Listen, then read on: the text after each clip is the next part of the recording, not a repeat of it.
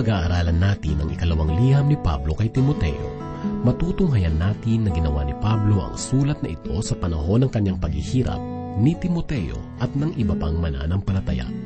Isinulat ito nang nalulungkot na si Pablo samantalang siya ay nasa bilangguan at naghihintay ng kanyang kamatayan. Hinaharap ni Timoteo mga tumutuligsa sa iglesia at ang kawalan ng tiwala sa sarili. Ang iglesia ay nakaranas ng lumalalang pag-uusi at pakikialam ng mga bulaang guro, ang paglala ng mga kasamaan ng mga tao o ang pagbaba ng pamantayang moral ay nagpapahiwati na ang mga huling araw ay nagsisimula na Tiwala si Pablo na naghihintay sa kanya ang buhay na walang hanggan sa pamagitan ni Heso Kristo na nagtagumpay na sa kamatayan.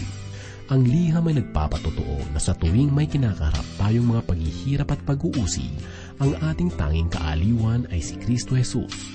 Buksan po natin ang ating mga banal na kasulatan sa unang kabanata ng ikalawang Timoteo, talatang 6 hanggang 18. Ang paksa sa mga talatang ito ay minsan pangyayahati ni Pastor Rufino de la Peret dito lamang po sa ating programang Ang Paglalakbay. Huwag ka sana mawala ng pag-asa sa walang patid na problema. Sa iyong pagluluha ay may kasama ka. Siya si Jesus, tagapaglikha.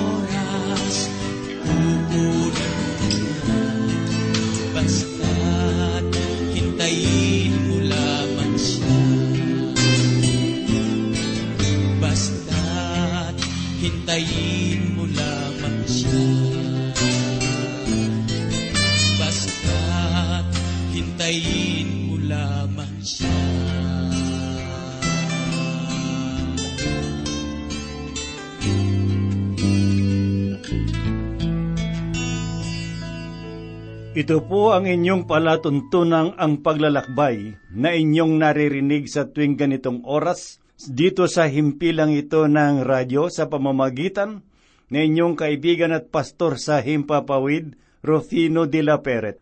Sa oras na ito ay pagpapatuloy po nating lakbayin ang ikalawang liham ni Apostol Pablo kay Timoteo at hahanguin po natin ang ating pagbubulay ngayon dito sa unang kabanata, talatang anim hanggang labing walo.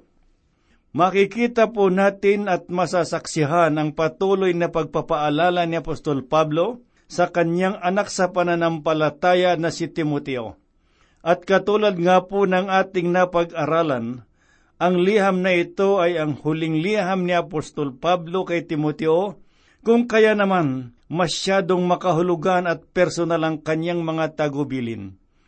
Hangad ni Apostol Pablo na nasa ayos ang lahat ng mga gawain sa iglesia na kanyang itinatag.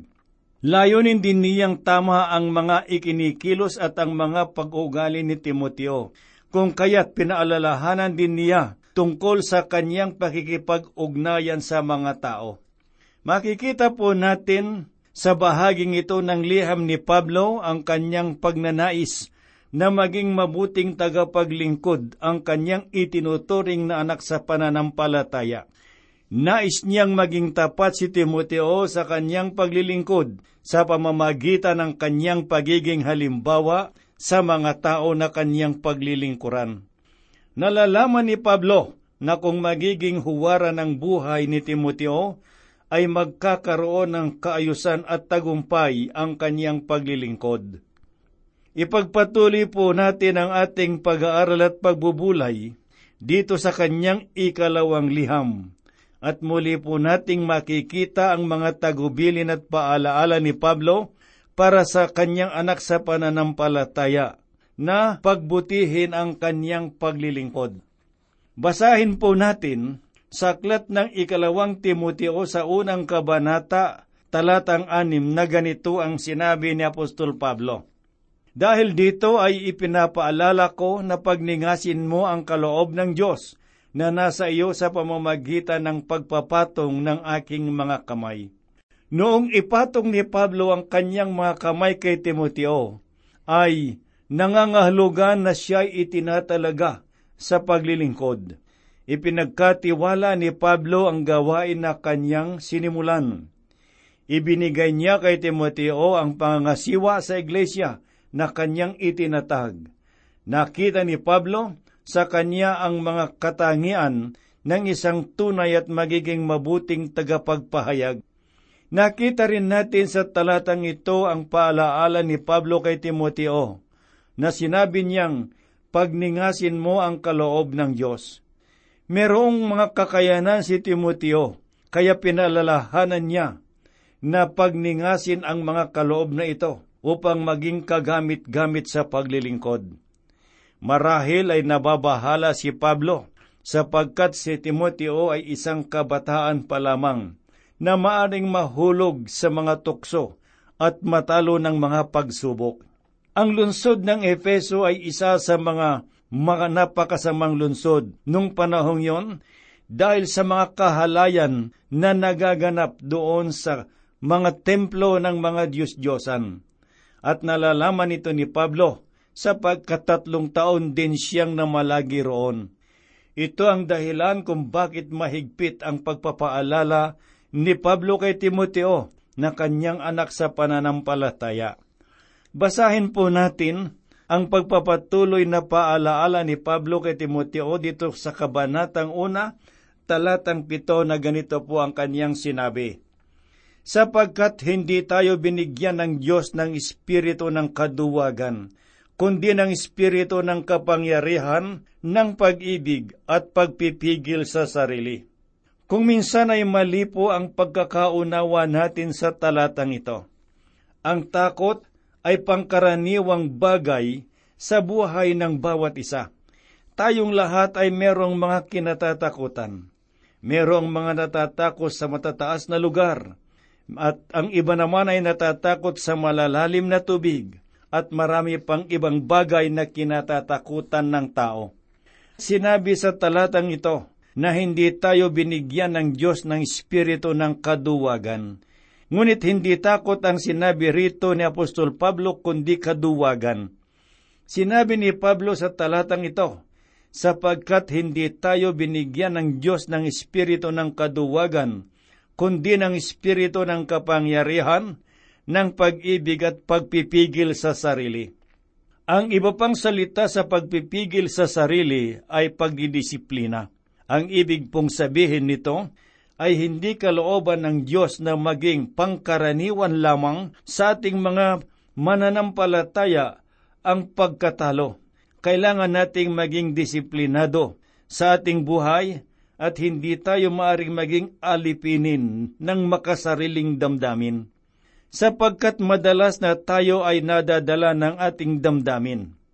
Ito ang dahilan kung bakit marami ngayon ang tumatalikod at nanlalamig sa pananampalataya.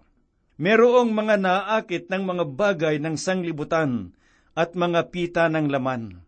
Sinabi ni Apostol Pablo sa Aklat ng Roma, ikalabindalawang kabanata, talatang una at dalawa na ganito po ang kaniyang sinabi.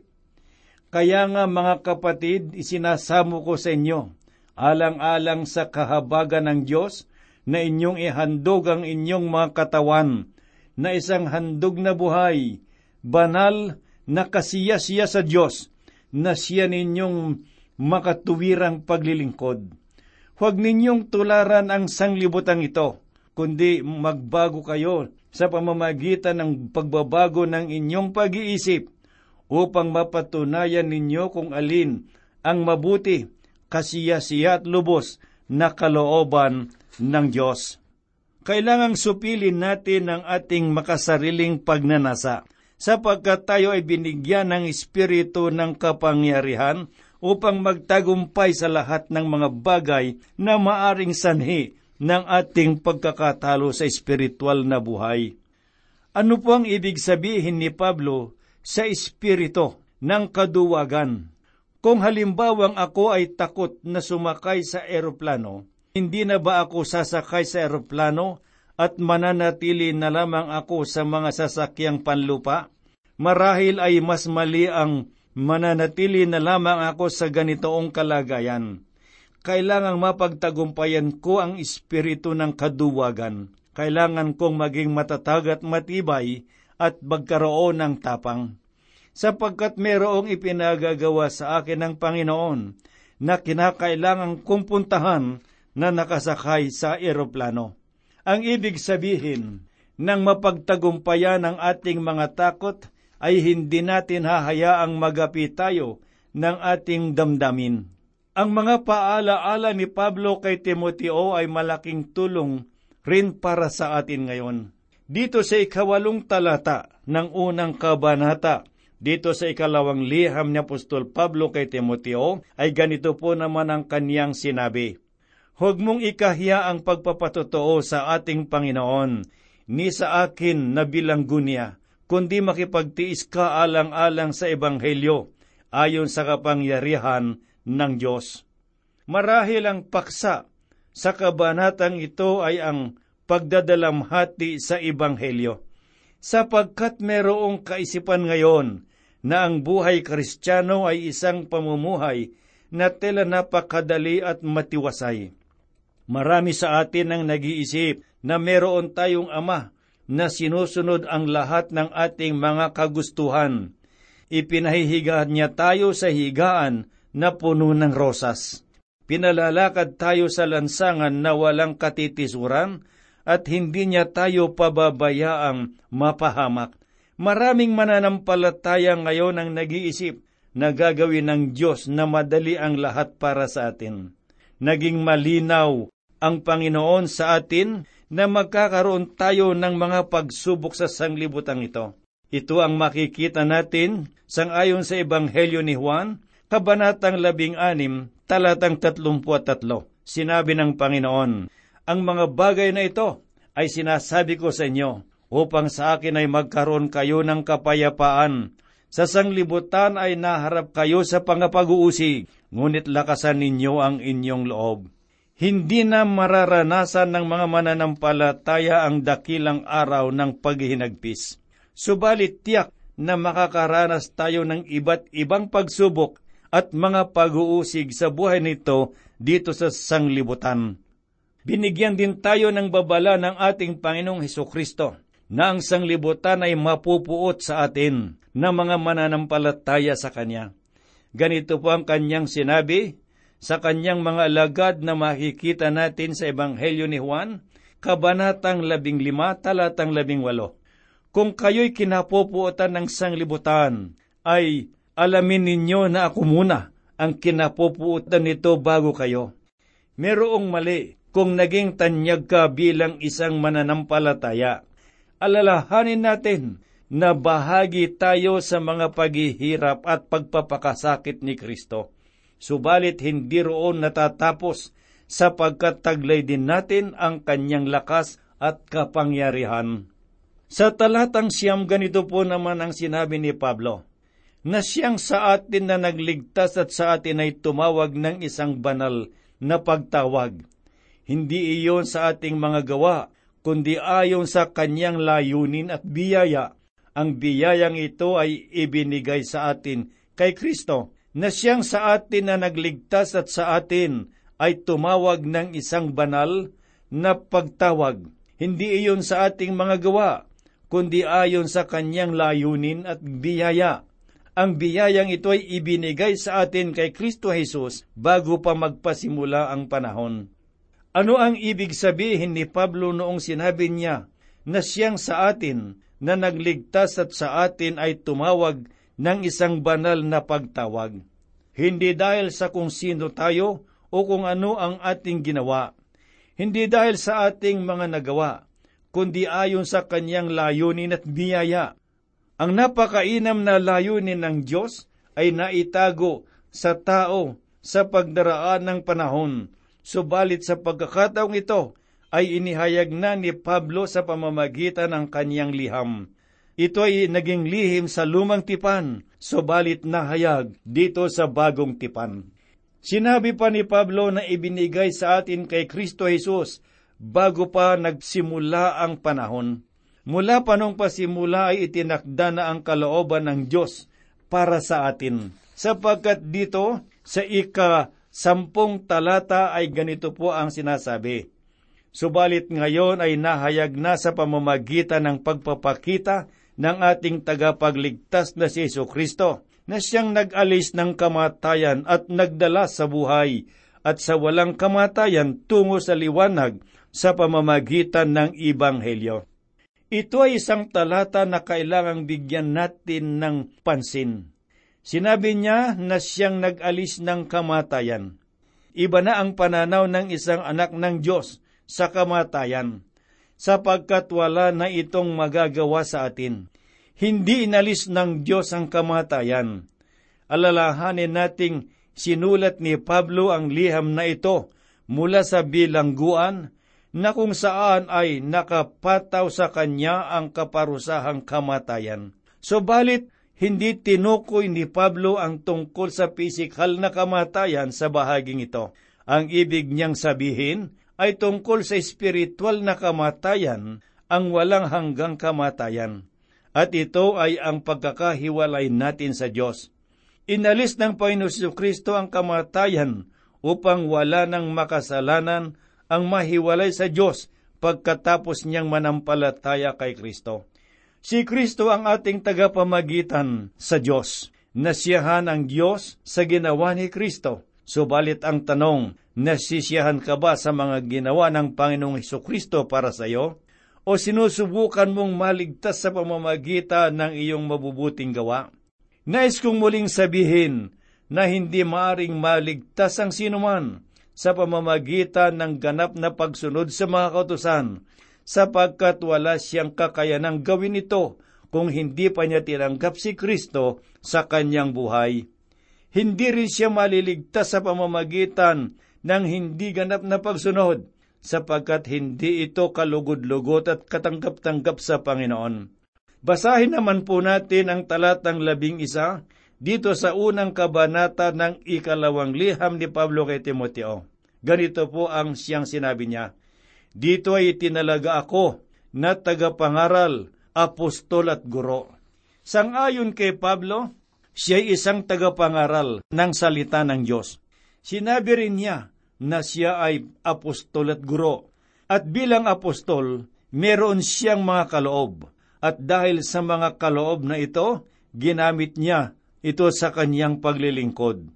At sa talatang labing dalaway ganito ang kanyang sinabi, at dahil din dito, ako'y nagdurusa ng mga bagay na ito.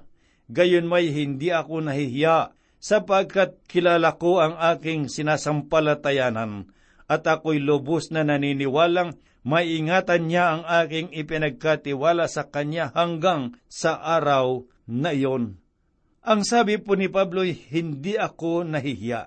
Bagamat siya ay nakabilanggo at kamatayan ang kanyang magiging kaparusahan, hindi niya ikinahiya ang Ibanghelyo sa loob ng bilangguan. Ito ang sinabi ni Pablo sa Aklat ng Roma sa unang kabanata talatang labing anim, sapagkat hindi ko ikinahihiya ang Ibanghelyo, sapagkat ito ang kapangyarihan ng Diyos para sa kaligtasan ng bawat sumasampalataya, unay sa mga Hudyo, gayon din sa Griego at kung babalikan po natin ang unang kabanata sa ikawalong talata ng ikalawang Timoteo, ay muling pinaalalahanan ni Pablo si Timoteo na huwag siyang mahihiya. Kung minsan ay nag-aatubiling magpatotoo ang mga mananampalataya, Subalit mahigpit na pinaalalahanan ni Pablo na hindi tayo dapat na mahiya dahil sa Ebanghelyo, kundi ito ay kailangang ipangaral. At sinabi pa po ni Pablo kay Timoteo, At ako'y lubos na naniniwalang maiingatan niya ang aking ipinagkatiwala sa kanya hanggang sa araw na iyon. Ang ibig pong sabihin ay tunay na ipinagkatiwala na ni Pablo ang kanyang pananampalataya kay Kristo hanggang sa araw ng paghahatol. Isa pang pamamaraan ng pagkakaunawa sa talatang ito na tayong lahat ay merong ipagsusulit sa panahon ng kanyang muling pagbabalik. At alam natin na maingatan niya ang ating mga ipinagkatiwala sa kanya. At sa talatang labing tatlo'y ganito po naman ang nasusulat. Sundan mo ang mga huwara ng mga wastong salita na narinig mo sa akin sa pananampalataya at pag-ibig na na kay Kristo Jesus. Ang mga wastong salita na sinabi ni Pablo sa talatang ito ay ang salita ng Diyos. Ang bawat nakasulat sa banal na kasulatan ay tinasyahan ng Espiritu Santo at dapat lamang na maging gabay ng bawat isa sa atin sa araw-araw. Ngayon ay tignan po natin ang nasusulat dito sa talatang labing apat. Ingatan mo ang mabuting bagay na ipinagkatiwala sa iyo sa pamamagitan ng Espiritu Santo na nabubuhay sa atin. Mahalaga na makita natin ng ating buhay ay nakasalalay sa pamamagitan ng kapangyarihan ng banal na Espiritu. Sinabi ni Pablo sa kapitong talata, ang tungkol sa kapangyarihan, pag-ibig at ang pagpipigil sa sarili. Ang lahat ng ito ay bunga ng Espiritu ng Diyos. Ito ang makikita natin sa aklat ng Galasya, si ikalimang kabanata talatang dalawampu at dalawa hanggang dalawampu at tatlo. Pakinggan po natin ang sinabi ni Pablo sa mga taga-Galasya. Subalit ang bunga ng Espiritu ay pag-ibig, kagalakan, kapayapaan, pagtityaga, kagandahang loob, kabutihan, katapatan, kaamuan, at pagpipigil sa sarili. Laban sa mga ito ay walang kautusan. Ngayon ay basahin naman po natin ang talatang labing lima ng unang kabanata dito sa liham ni Pablo kay Timoteo. Ito ay nalalaman mo na humiwalay sa akin ang lahat ng nasa Asia, kabilang sa kanila sina Figilio at Hermogenes. Malinaw na tinukoy ni Pablo ang mga hindi matapat sa kanya. Kung babalikan po natin sa unang liham kay Timoteo, makikita natin na sinabi ni Pablo na merong mga taong nawala at ang mga taong ito ay ang kanyang mga dating kasama sa paglilingkod sa Asya at gayon din doon sa Roma. At nais ko pong bigyan natin ng pansin ang mga ito sapagkat ang pagtalikod sa pananampalataya ay hindi lamang nangyayari sa mga huling panahon, kundi ito ay nangyayari na rin sa buong kasaysayan ng Iglesia. Dito po naman sa talatang labing anim hanggang labing walo ng ikalawang liham ni Pablo kay Timoteo ay ganito po ang sinabi ni Pablo. Pagkalooban nawa ng Panginoon ng habag ang sambahayan ni Onisiforo, sapagkat madalas niya akong pinaggiginhawa at hindi niya ikinahiya ang aking tanikala. Kundi nang siya'y dumating sa Roma, hinanap niya ako ng buong sikap at ako ay natagpuan niya. Pagkalooban nawa ng Panginoon na matagpuan niya ang kahabagan ng Panginoon sa araw na iyon. At alam na alam mo kung gaano karaming mga bagay ang ipinaglingkod niya sa Panginoon. Narito ang isang napakabuting mananampalataya ng Diyos. Kung ako si Pablo, malaki ang aking kagalakan kung mayroong mga taong kumakalinga sa akin na tulad ni Onesiforo. Siya ay taga-Efeso, subalit nagpunta siya sa Roma dahil na rin marahil sa kanyang hanap buhay. Abala siya, subalit meron siyang panahon upang hanapin at dalawin si Pablo. Anong inam na pag-uugali ng mga mananampalatayang tulad niya? Marahil si Pablo ang naging instrumento ng kanyang pananampalataya sa Panginoon at ito ang nag-udyok sa kanya upang maging tapat at minahal niya ang taong naglapit sa kanya sa Panginoon. Napakagandang maranasan na mahalin ka ng mga tao na iyong napaglingkuran at natulungan sa kanilang espiritual na kalagayan. Subalit kahit na ano ang gawin nating pagpapakabuti, kung wala tayo sa Panginoon, hindi ito nakalulugod sa Kanya. Sa pamumuhay natin kay Kristo, hindi lahat ng tao ay magmamahal sa atin, subalit ito ang tiyak na ang lahat ng ating gagawin sa pangalan ng Panginoon ay tela isang mabangong halimuyak sa harapan ng Diyos. Mga kaibigan at mga kapatid, meron ka pang pagkakataong dumulog sa Panginoon at tanggapin siya na iyong Panginoon at tagapagligtas sa mga sandaling ito.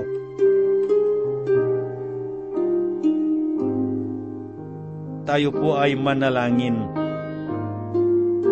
Diyos na maibigin at makapangyarihan sa lahat, salamat po sa iyo, Panginoon, sapagkat tunay na napakabuti mo.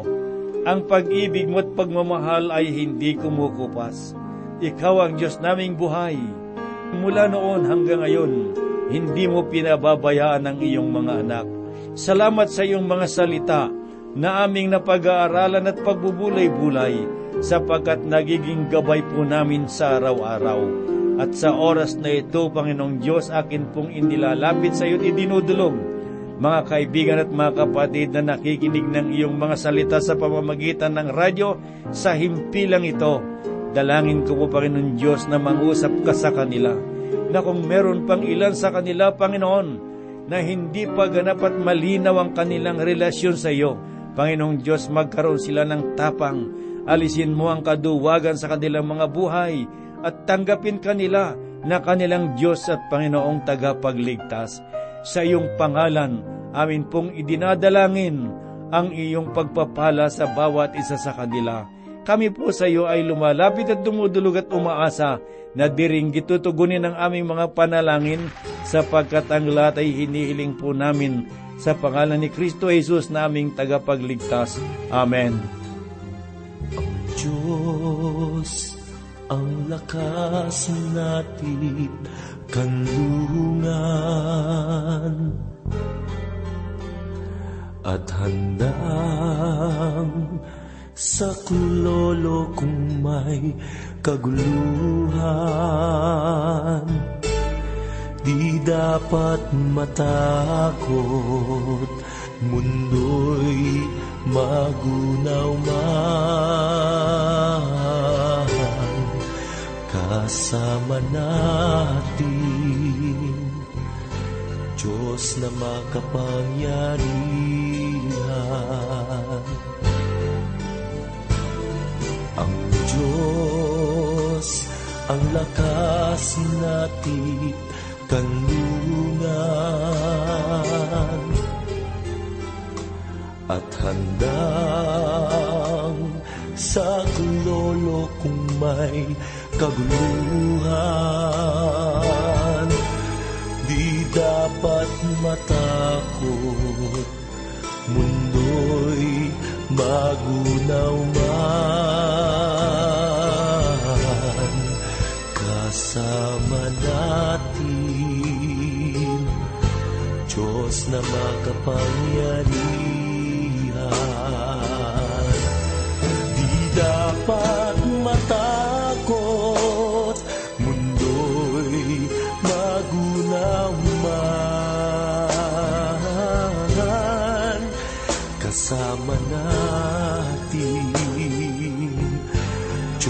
na makapangyarihan.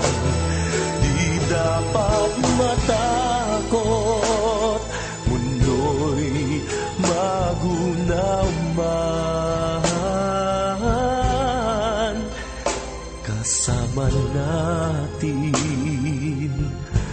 Diyos na makapangyarihan Kasama natin Diyos na makapangyarihan. Kasama natin Diyos na makapangyarihan